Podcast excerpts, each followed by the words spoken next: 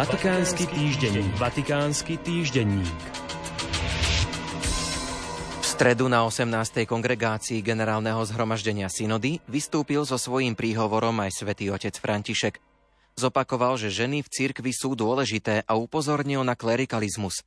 Ak chceš vedieť, čo hovorí cirkev, čítaj magistérium, ale aby si premýšľal ako cirkev, obráť sa na ľud. Vie čakať, vie objaviť cesty za hranice možností s bázňou a odvahou.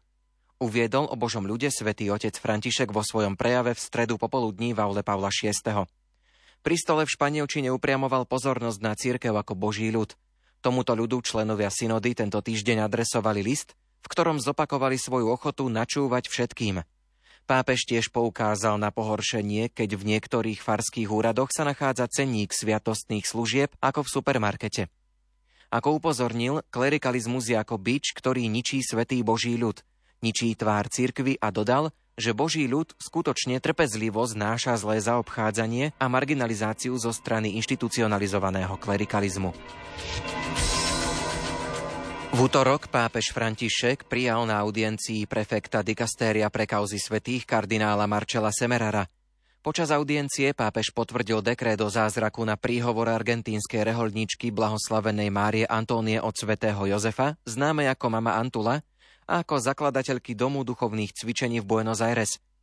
Uznaný zázrak je uzdravenie argentínčana Klaudia, narodeného v roku 1959, ktorí utrpeli schemickú cievnú mozgovú príhodu s hemoragickým infarktom vo viacerých oblastiach s hlbokou kómou a so zlyhaním viacerých orgánov.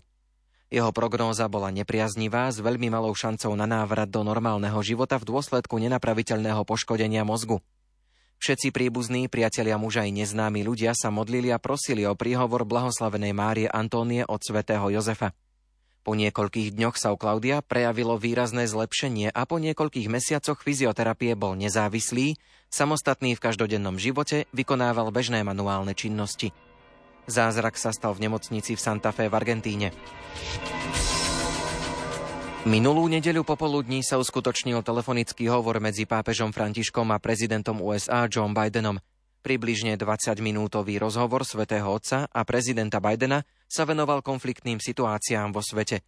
Išlo o hľadanie ciest k mieru. Bol to práve pápež, kto chcel telefonický rozhovor uskutočniť. Z Ankary tento týždeň telefonoval aj turecký prezident Erdogan pápežovi Františkovi, aby vyjadril znepokojenie nad humanitárnou situáciou v pásme Gazy. Pápež vyjadril smútok nad tým, čo sa deje a pripomenul postoj Svetej stolice, ktorá dúfa, že sa podarí dosiahnuť riešenie dvoch štátov a osobitný štatút Jeruzalema. Vatikánsky týždenník. Vatikánsky týždenník.